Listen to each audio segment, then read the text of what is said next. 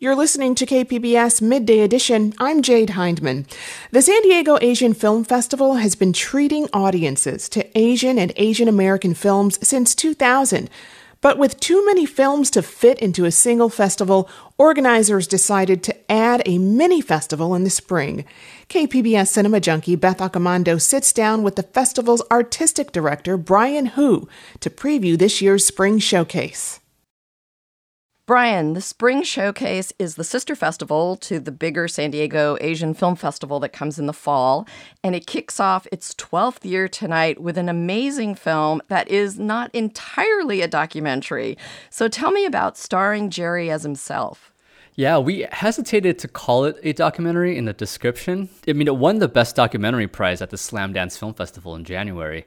But I, I think that the pleasure of the film is not really knowing where the line between reality ends and, and documentary picks up.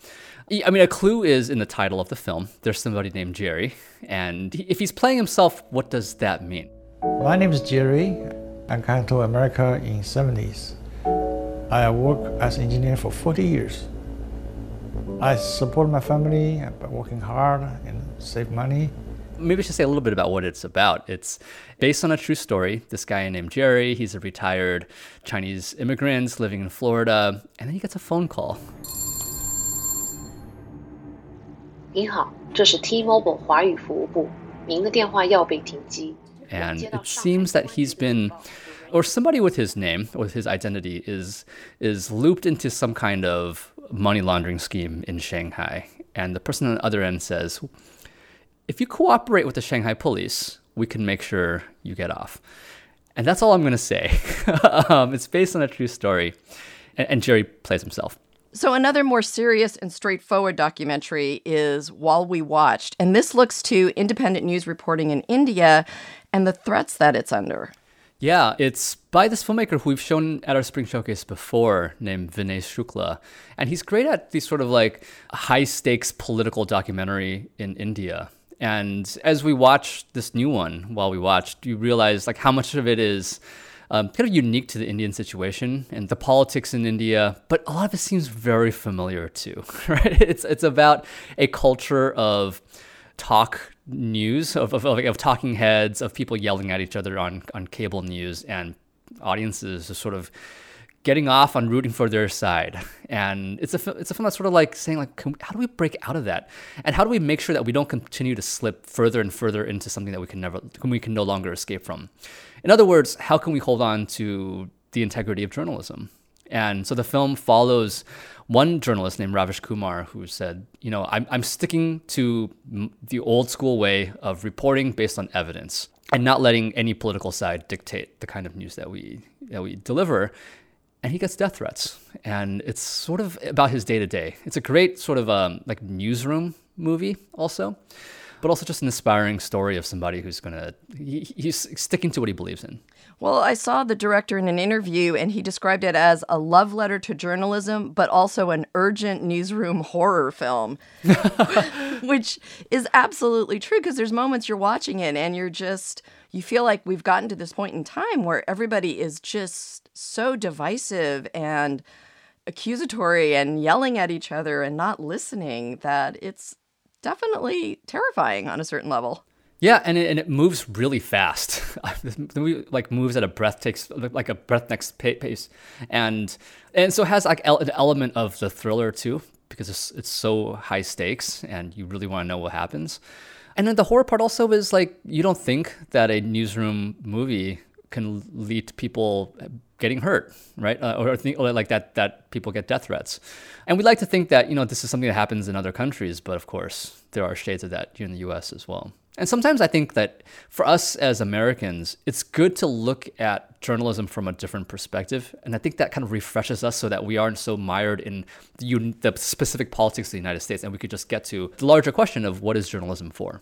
Well, and in watching this too, I did think of the film RRR, which came out recently, which was loads of fun, pop entertainment, really enjoyable. But there was this underlying sense of nationalism in that film, which, if you want to look at it in a more serious light, comes up in this documentary the sense of what is nationalism and how is it beneficial? How can it be manipulated or used? And like it was an interesting thing to think of the two films together. Yeah, I mean this this news anchor in While We Watched is accused of being an anti-nationalist, anti-patriot, and it's like why, why must journalism be the opposite of patriotism, right? And and yeah, and, and these are fissures that are that run deep in India. And unfortunately, some people, yeah, they, they, they get so hardened in their own side that they, they, they, get, they lose sense of what is actually important in institutions like journalism. So while these films have a serious bent, you have one film, Polite Society, which unleashes a lot of fun. I am the Fury. Because it looks to a young woman who wants to be a stunt performer, which is not exactly something that her Pakistani family wants her to become. No, they do not. um, it's one of those like we didn't move to the, to the UK for you to be a stunt performer and for you to make YouTube videos. But what do they have in mind for her and her sister, right? It's like to marry a, a, a rich Pakistani boy, and she's gonna literally fight her way out of that. And then for us, it's like we know our audiences love martial arts films because we love martial arts films. But we know that there's a sense in which, like, we a lot of people expect Asian films to be martial art films. So, but we, but I don't think they expect Pakistani British films to be martial art films. So like so we're embracing it all the way with this with this film. And and there's also a way in which this film is also inspired perhaps visually in terms or story-wise by kind of South Asian cinema including like Bollywood famously. And so why don't we just bring together the favorite styles of filmmaking in Asian cinema into one. And yeah, this this one is a, a utter delight. And this is one of three films that focus on Pakistani families or from Pakistan. Yeah, and this wasn't by design. It's just this is a, a moment that I think Pakistani filmmakers or like the, in the diaspora that, that this story suddenly come, becomes important. So, for instance, we have a film from Hong Kong called The Sunny Side of the Street. Um, it's directed by a Malaysian director, but it has a South Asian producer who's interested in telling the story of Pakistani refugees in, in, in Hong Kong. And so it stars sort of a Hong Kong legend, Anthony Wong from Infernal Affairs. And it's about his, uh, a friendship he strikes up with a young Pakistani refugee. And, you know, like when I was watching it thinking, when I go to Hong Kong, you see people from all over the world, first of all. But you see a lot of folks from South Asia. Why don't they ever show up in Hong Kong movies? And, and so when we think about diversity in cinema, like we should expect filmmakers all over the world to care about such issues. And here's a film from Hong Kong where they're thinking about the overlooked populations in their own city. All right, and I don't want to sound like a narcissist or anything, but I do feel like you programmed Sunday especially for me because you have a tribute to Leslie Cheung and Anita Mui showing some classic Hong Kong New Wave films, rounding out the day with Mystery Kung Fu Theater. So I am so grateful for this day. But um, talk a little bit about what inspired you to do this. I've, I've been wanting to do this for at least 10 years, and let me explain that. So, some audiences might know of Leslie Cheung and Anita Mui. These are the two of the biggest stars in, in Hong Kong in the 1980s and 90s. Um, and by stars, I mean not just in movies, but also in pop music. And I mean, in, in Hong Kong, you don't, it's, rare is the superstar that only does singing or acting. Like, you do both. And, and yeah, these are just two legends who happen to be really close friends and also happen to do several films together. Well, in, in 2003, both very prematurely passed away. Leslie Cheung in April of 2003. So 10 years ago, I wanted to do a tribute to Leslie Cheung at our spring showcase. It would have been the 10th anniversary to the month of his passing. For multiple reasons, that didn't work out, but mostly because of rights issues of, of certain films that just were not figured out yet. But 10 years later, some of these films are a little bit easier to get, um, and, and, partly because of new digital technologies. Um, so this year, we're able to do the 20th uh, kind of anniversary of Leslie Cheung's passing. And, and we've realized, wait, Anita Mui, this is also the 20th anniversary of her passing. And because of their very special connection, let's, let's talk about both of them. And so we've put together four films, two of which they co-star in. It's uncanny. It's kind of ghostly to see both of them in the films, but it's also just a, a reminder of wow, back back when Hong Kong cinema was Hong Kong cinema, including a film like Rouge, which is hands down one of my favorite movies of all time. And to see the both both of them at their peak is is really incredible. But so we're showing that one. We're showing another one that they did together called "Who's the Woman, Who's the Man," which is sort of a, a gender bending rom com. That, I mean, when it came out in the late '90s, it, it was way ahead, of its time for thinking about queer representation in Hong Kong. And and Leslie Cheung was kind of like a it was an open secret maybe that he was that he was gay. But he hadn't officially come out at this point, but everyone was wondering, and so a film like this just kind of makes the gossip factory work even harder. It makes the audiences kind of it, it feels like it's winking at the audience. And Anita Mui too also sort of this kind of gender bending um, actress of her time. Uh, we're also showing Wong Kar Wai's Days of Being Wild this is one of Leslie Cheung's greatest films but it has a theme song by Anita Mui in it so I was like let's throw that one in too. And then of course Bride with the White Hair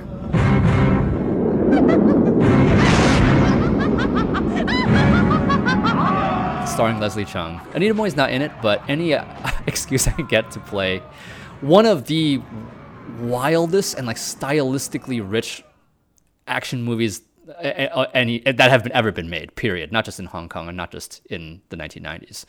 It, it, it just wows you with just how audacious style can be. The costumes are by Emi Wada, who did a lot of Akira Kurosawa's films like Ran. The cinematography is by Peter Pau, who shot Crouching Tiger, Hidden Dragon, and, and and so this is these are some of the great filmmakers of Asia working together again in this jaw-dropping classic. I was so desperate to show Bride with White Hair last year, and it was in a rights limbo at that time. So I am so grateful you're showing it, and it was one of those films that absolutely hooked me on Hong Kong cinema because your jaw drops and you're going like, where are they making films like this in Hong Kong? It's insane. 杀了这个妖女！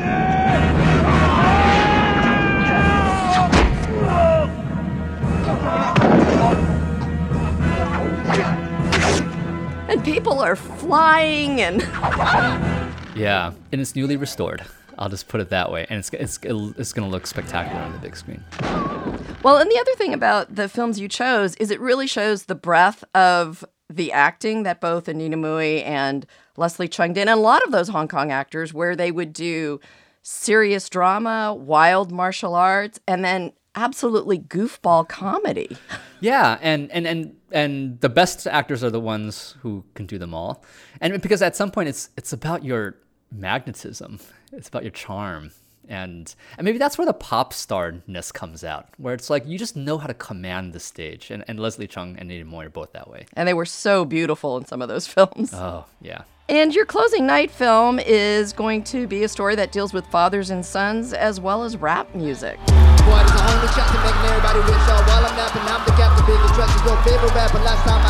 Yeah, it's a film called Jamojaya, directed by Justin Chon, whose work we've shown in the past. Um, and and Jamojaya premiered at the Sundance Film Festival just a couple of months ago. I, I'm just gonna say like Asian Americans under the age of 30 probably when they find out that we're showing this movie are gonna be very delighted. It stars a rapper that goes by the name Rich Brian. Rich Brian is part of a collective and a label known as 88 Rising, and they're like one of the kind of like more interesting phenomenons of Asian American and Asian international pop music, putting together a roster of folks from all over the world, from all throughout Asia, becoming hits all around the world. And and so Rich Brian comes from Indonesia. And this is a film that's kind of about someone just like him, right? A rapper from Indonesia trying to make it in the United States. But his dad is always lurking in the background. And I, I find it kind of a there are moments in this film that feel like horror also because it's like, why can't I get rid of my dad who just sort of he's this old Indonesian guy who doesn't really understand the world of hip hop and and and like hip hop record label parties and just the sort of culture that goes around it. So you have the son who's trying to assimilate into that world because that's the world that's going to help him succeed. And yet at the same time, there's a part of him that's like I can't just shed my family as incongruous as they are perhaps to my future success. And it's and his dad becomes a reminder to him of like well who am i actually? What matters to me? And so it's a, it's a great sort of drama about father and son but also just you know like a a, a, a pop a pop idol in the making kind of movie. Well, Brian, I want to thank you very much for talking about the San Diego Asian Film Festival Spring Showcase. And thank you very much for programming Bride with White Hair. I, I did think about you when I was booking it. um, so I wouldn't say I did it for you, but I did it kind of with you in spirit. well, thank you. Can't wait to see you there. That was Beth Accomando speaking with Brian Hu. Pacific Arts Movement Spring Showcase runs tonight through April 27th at the UltraStar Cinemas in Mission Valley. KPBS On Demand is supported by Marrokal Design and Remodeling, helping homeowners with their home remodeling needs. From ADUs to custom kitchen remodels and room additions, Marrokal Design and Remodeling designs and builds your dream home. Learn more at trustyourhometous.com.